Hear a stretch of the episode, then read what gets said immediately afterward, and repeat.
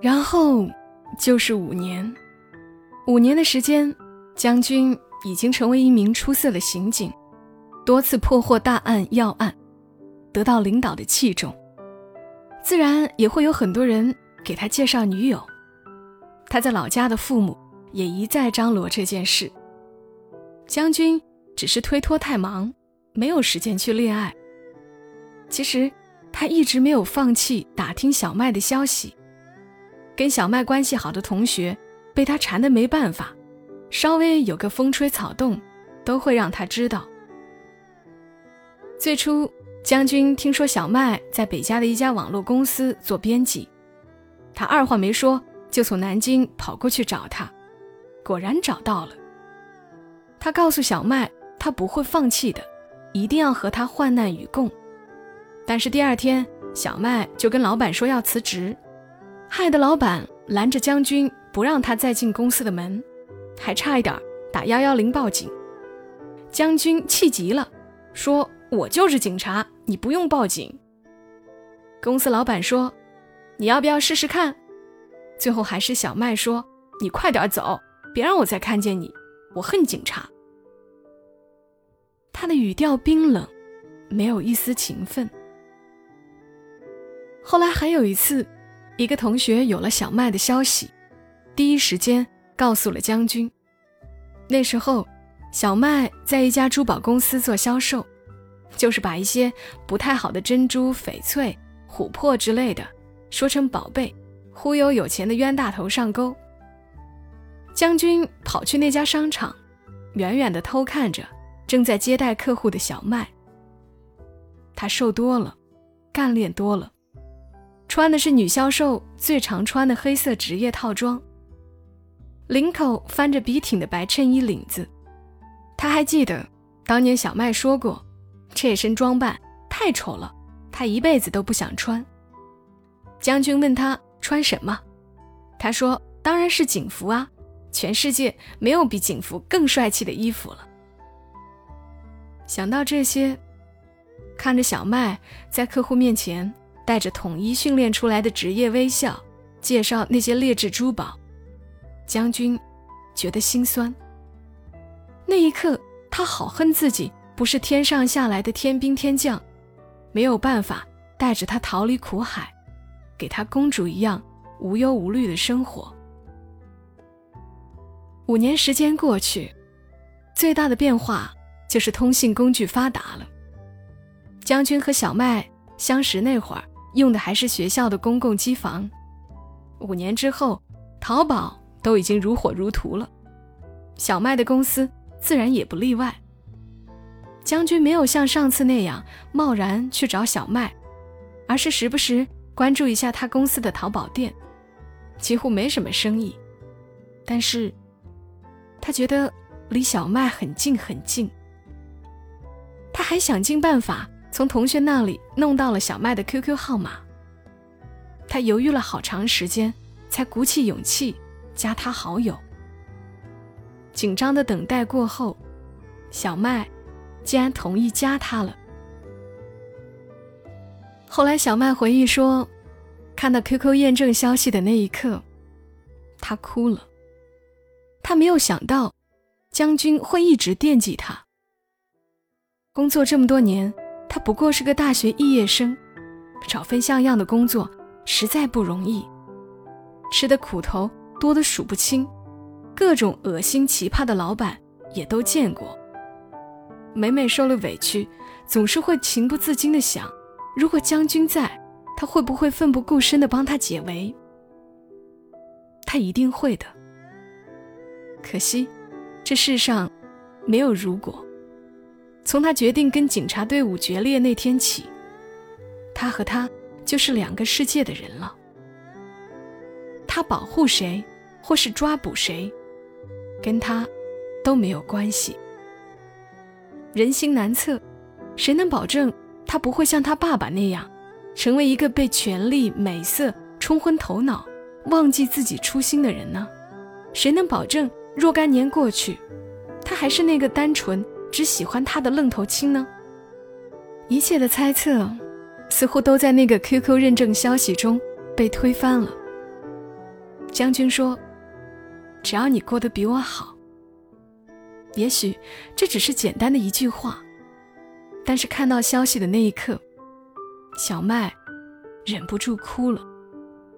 他听同学提起过，他毕业后自己去了南京，从一个小刑警做起，吃了不少苦，经历过很多危险，一直没有女朋友，身边也没个人照顾。他想起那次在网络公司匆匆的一面，将军比印象中。成熟干练了很多，却也清瘦了很多。他怕自己心软会忘记对警察的恨，所以说狠话，说再也不见他。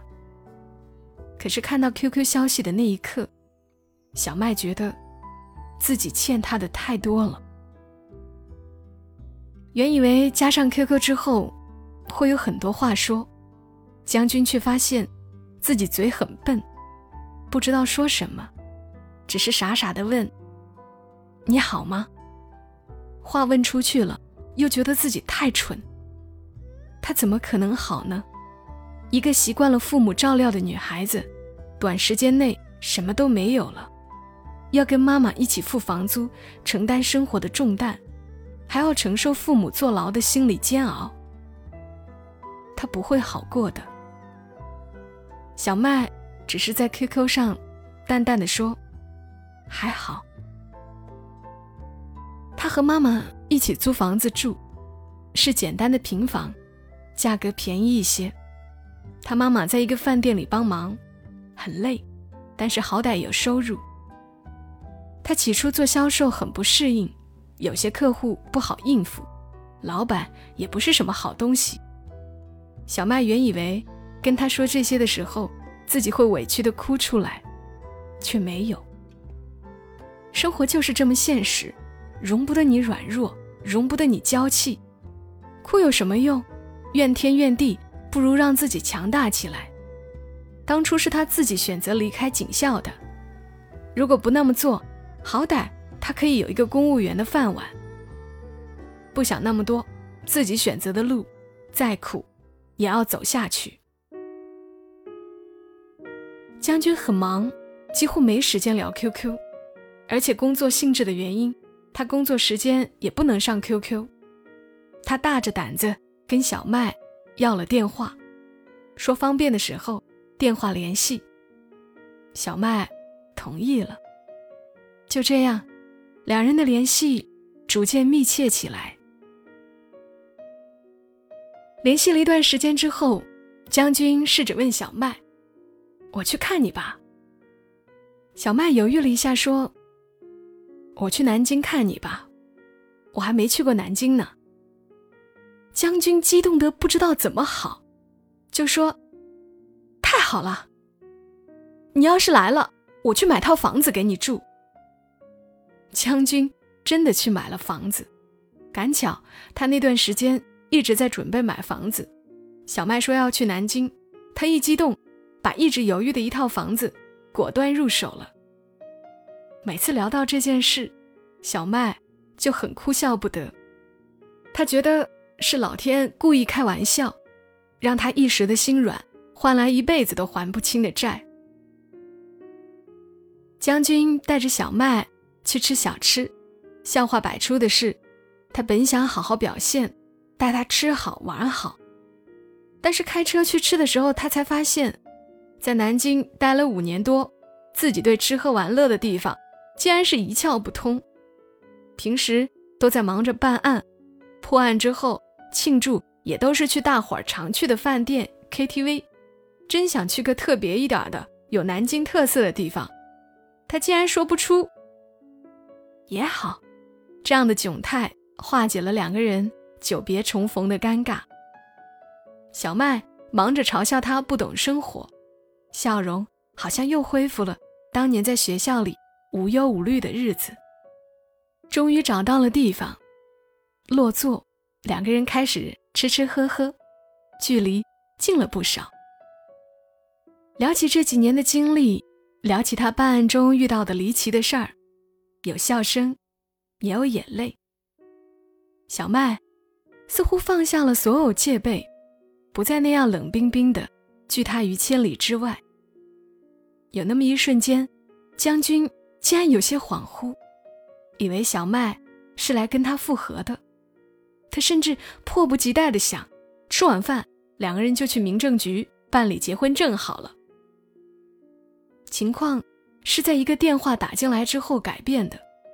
将军的一个同事打电话给他，说有重要的事儿，将军就急了，说：“我不是说了吗？今天就算天塌下来，也别打扰我。”电话那头说：“可是，你那线人有新发现，过了这村儿可就没这店了。”将军这时才意识到，自己是个身不由己的警察。将军挂上电话，脸色就不对。他不想浪费掉这个五年才等来的重逢机会。可是职业操守又令他坐立不安。听到命令就行动，这是他的职业准则。何况这个案子他已经追了很久，线人冒着生命危险来报信，他怎么能置之不理？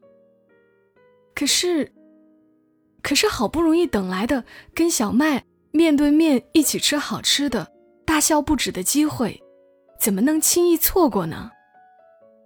小麦很快就看出了将军的不对，就问他出了什么事儿，是不是局里有要紧的事儿？将军吭哧了半天才答：“一个线人现在急着见我，你快去。”小麦斩钉截铁的答，然后说。我等你。后来的事儿就是，将军去办案，留下小麦一个人在陌生城市的陌生餐厅里，吃完已经开始变冷的饭菜。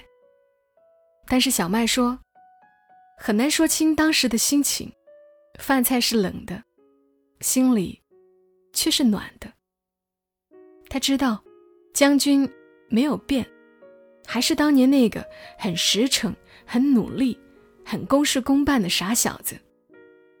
在学校念书的时候，他最用功，各种专业课他从来都是认认真真学习。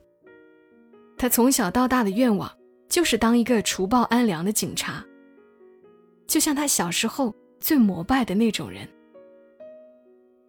小麦坐在饭店的落地窗旁边，看着将军发动车子远去。心里前所未有的纠结。这个男人，就是他最想等的人。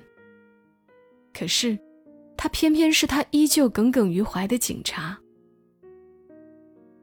将军离开了，就没再回餐厅，因为临时有了特殊任务，所有相关的办案人员都集中到一起，不能随便跟外界联系。将军跟小麦解释的时候，几乎是带了哭腔的哀求。问他能不能在南京多待几天，他实在走不开。等他忙完这阵子，就好好陪他在南京玩。小麦听得心酸，因为公事不能回家，这个情况太熟悉了。小的时候，他爸爸也经常这样。家里很多时候都是妈妈和他在一起，焦急地等着爸爸回家。可是。后来的爸爸，变成了什么人呢？思前想后，小麦在电话里对将军说：“你安心办事，不用管我。放心，这是他能给他的唯一承诺。如果这算承诺的话。”将军忙了好几天，和同事一起破获了一起大案。小麦原本要悄悄走掉的。可是将军负伤了，他的大半个脑袋都被包了起来，就像重伤了似的。小麦吓个半死，抱着他哇哇大哭。其实不是什么大伤，只是额头擦破了一块皮。但是将军用了个障眼法，夸张的包扎了一下。小麦当然不知道实情，将军原本想说实话的，但是忍住了。他知道，这个姑娘没有变，是爱他的，这就够了。回去之后，小麦发现自己已经放不下将军了。他曾下定决心、极力想忘掉的人，真真切切再次出现在生活里，而且是那样一个状态，让他心疼、挂念。如果说早年在一起的时候，仅仅是因为单纯的喜欢、吸引，这再次的相见，很有失散的亲人重新团聚的温馨感。他本来已经忘了他是怎样吃饭的，一次重逢把那些漏掉的细节都呼唤回来了。他拿筷子拿得远，比他还远。他说：“筷子拿得远的人以后会离家很远。”他说：“没关系，只要咱俩在一起，离家多远都不怕。”小麦不喜欢吃葱花，但是蛋炒饭之类的当然有葱花最好吃。他会把一盘蛋炒饭里的葱花挑得干干净净，然后让他吃。他是南方人，很会剥虾壳。每次吃虾，他总是把一只一只剥得很完整的虾肉放到他的碗里，然后笑眯眯地看着他吃完。他的眼睛生得好看，睫毛浓密，眼尾稍长，斜斜指向太阳穴的方向。很多时候。一起吃饭，他都会停下筷子，看他带笑的眼睛。直到这一次，他受了伤，脑袋包得像个棉花包，眼睛都遮住了一半。他前所未有的恐惧。如果说在过去的几年里，他对警察都是抱着仇恨敌对的心态，那么见到将军之后，他忽然又想到了警察的那些本质。高危作业，维护社会治安。虽然爸爸做过错事，虽然爸爸被警察折磨过，但是看到将军英武的样子，他忽然很想关心他。那时候，小麦的爸爸已经刑满释放，牢狱生活使他变成了一个沉默寡言的干瘦老头。他觉得没脸面对妻子，更是对不住。曾经宝贝似的捧在掌心的女儿，他曾经试图在监狱里自杀，被及时发现。终于从监狱出来，小麦的妈妈和小麦商量了一下，他陪着小麦的爸爸回了乡下老家。虽然老家的人也知道他犯了罪，但是好歹那里没有城里人那么势利眼。小麦的爸爸。就想找个地方种种地，安度晚年。多说一句，小麦的妈妈真是个值得称赞的女人。曾经生活优渥，突然就从天上掉到了地上，物质生活窘迫无比，还要跟着丢人。很多女人会想到离婚、改嫁、远离是非，但是她没有。虽然柔弱，却不软弱。她对小麦说：“闺女儿。”你好好工作，我陪你爸回乡下。你爷爷奶奶还有一亩口粮地，够我们几个老人吃了。送走爸爸妈妈，小麦准备把自己荒废的几年青春补回来。好歹他是上过大学的，他也知道学历在这个社会上有多重要。只有自己挽救自己，才不会被社会抛弃。小麦对将军说：“我想继续读书。”将军全力支持，说：“你选个自己喜欢的专业吧。”小麦说：“还是想学法律。”将军说：“学法律好啊，以前在学校你法理学的就学得好，学出来考个资格证当律师吧。”小麦说：“我要是当了律师。”就把你抓起来的坏人全都做无罪辩护。将军就笑嘻嘻地说：“没关系啊，我抓你放，咱们都是各司其职的大英雄。”小麦说：“其实我不想做律师，我要当法官。学历没用，权力才有用。当了法官，有了权力，让那些曾经欺负过我的人都来舔我的脚。”小麦说这话的时候没笑，将军就笑不出来了。过了一会儿才说：“我相信你不会的，你始终都是我爱的那个善良的姑娘。”小麦没有说：“你始终都是那个懂我的傻小子。”小麦要去上学，将军雷厉风行，就用最老旧的方法，邮政电汇给他打了一大笔钱。因为他只知道他的公司地址，不可能知道他的银行账户。他若问，他是不会给的。那时候他买了房子，付了首付，家里给了些钱。他自己还要月供，以他当警察的工资攒钱实在是不容易，但他还是给了他一大笔钱，让他辞掉工作，专心读书。小麦自然是把钱退了回去，说心意领了，班还是要上的，他要付房租，还要交各种学费、书本费，还要每个月给爸爸妈妈一些钱，让他们放心，他过得很好。白天做销售，看客户和老板的白眼；晚上挑灯夜战，在小平房里看一本本艰深晦涩的法律理论书籍。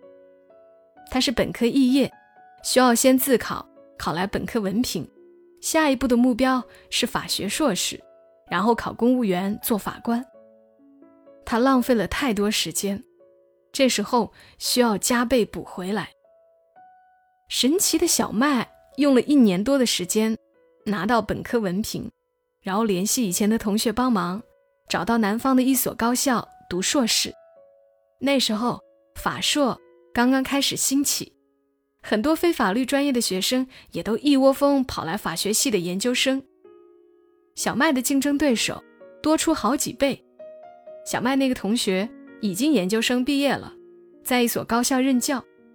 他知道小麦的遭遇。当然也是同情的，所以全力以赴帮他。同学帮小麦联系了以前读研的研究所的导师，拿到一些研究生一年级的课堂笔记、参考书目。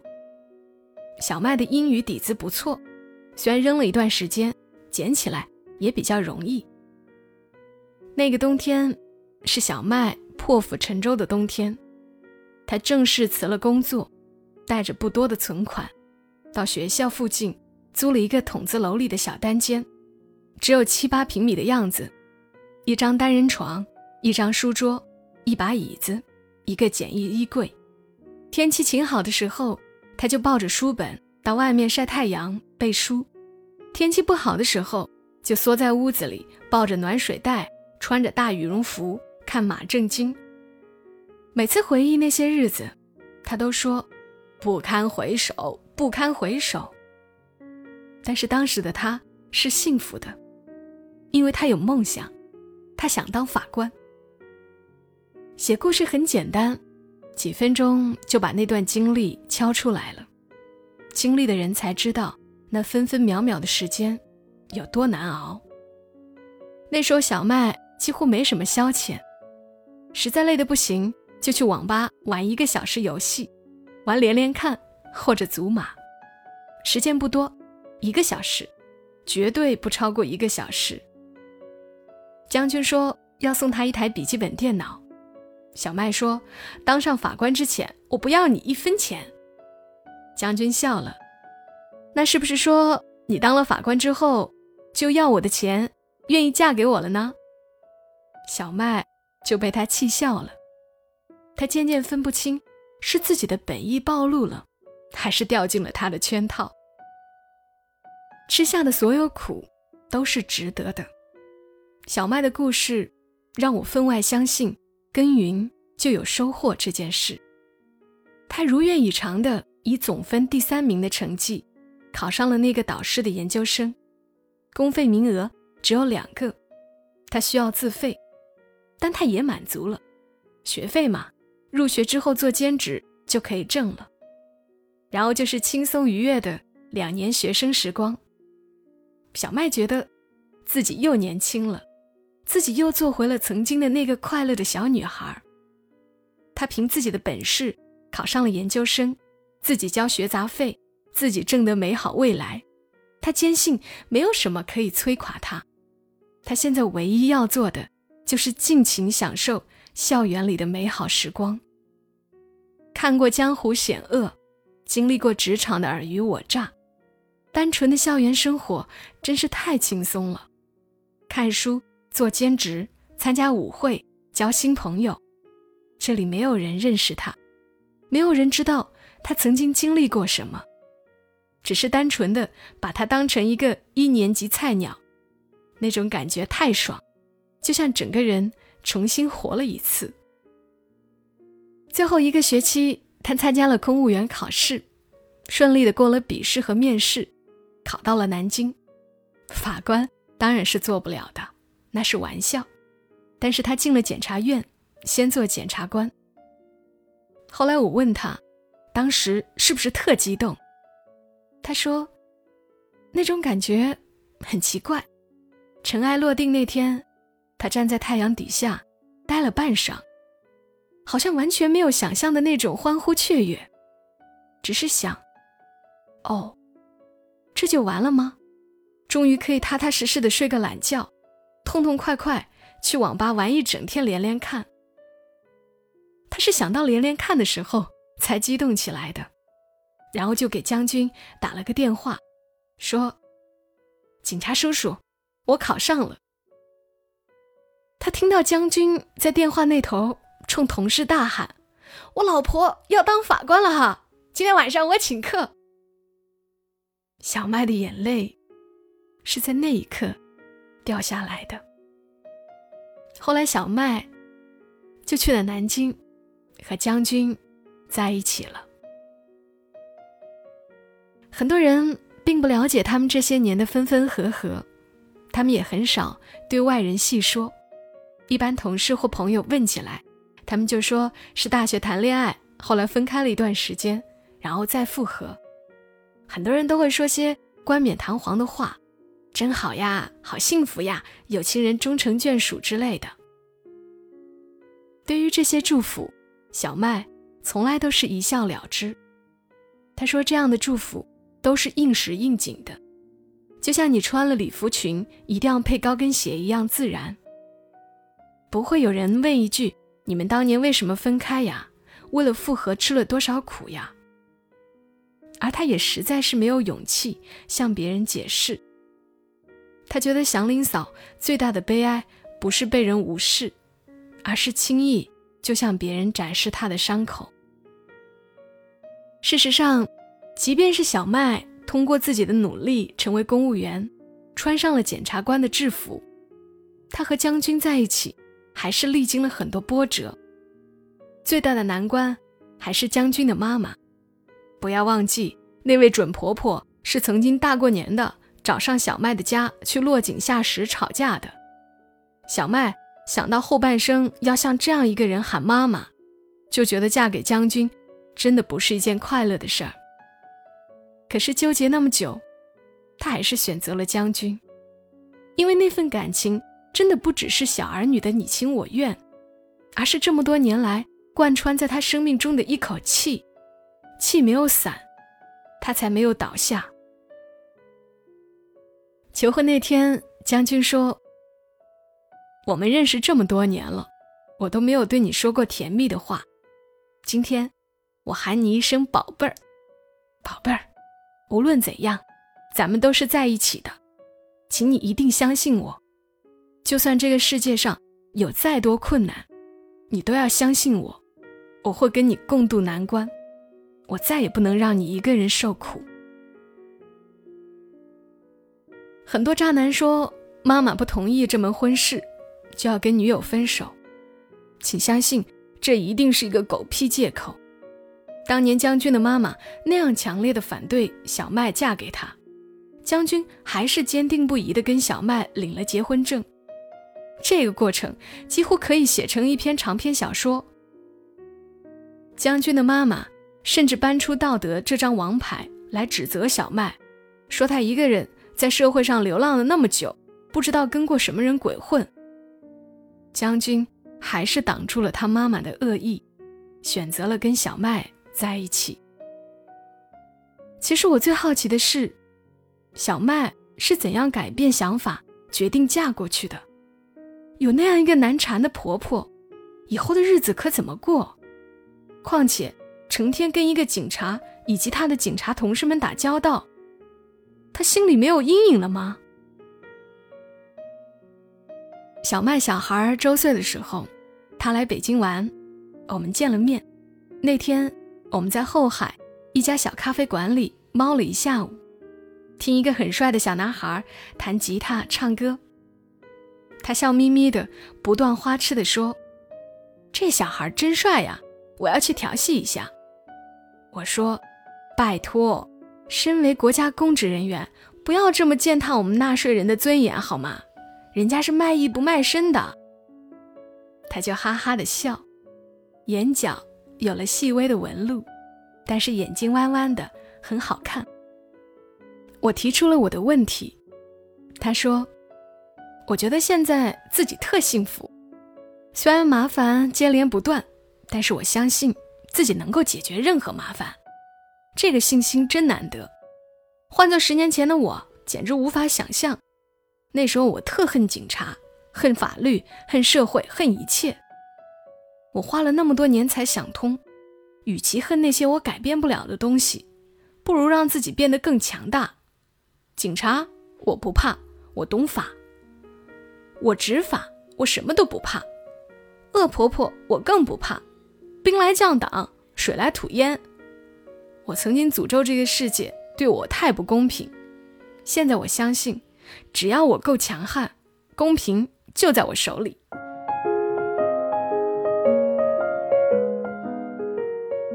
好了，故事讲完了。故事太长了，一万两千多字。我找作者张朵朵要这篇文章的全史，她说曾经有个卖故事的姑娘也很喜欢这个故事，拿它在网上卖。我问她，真的有人付款吗？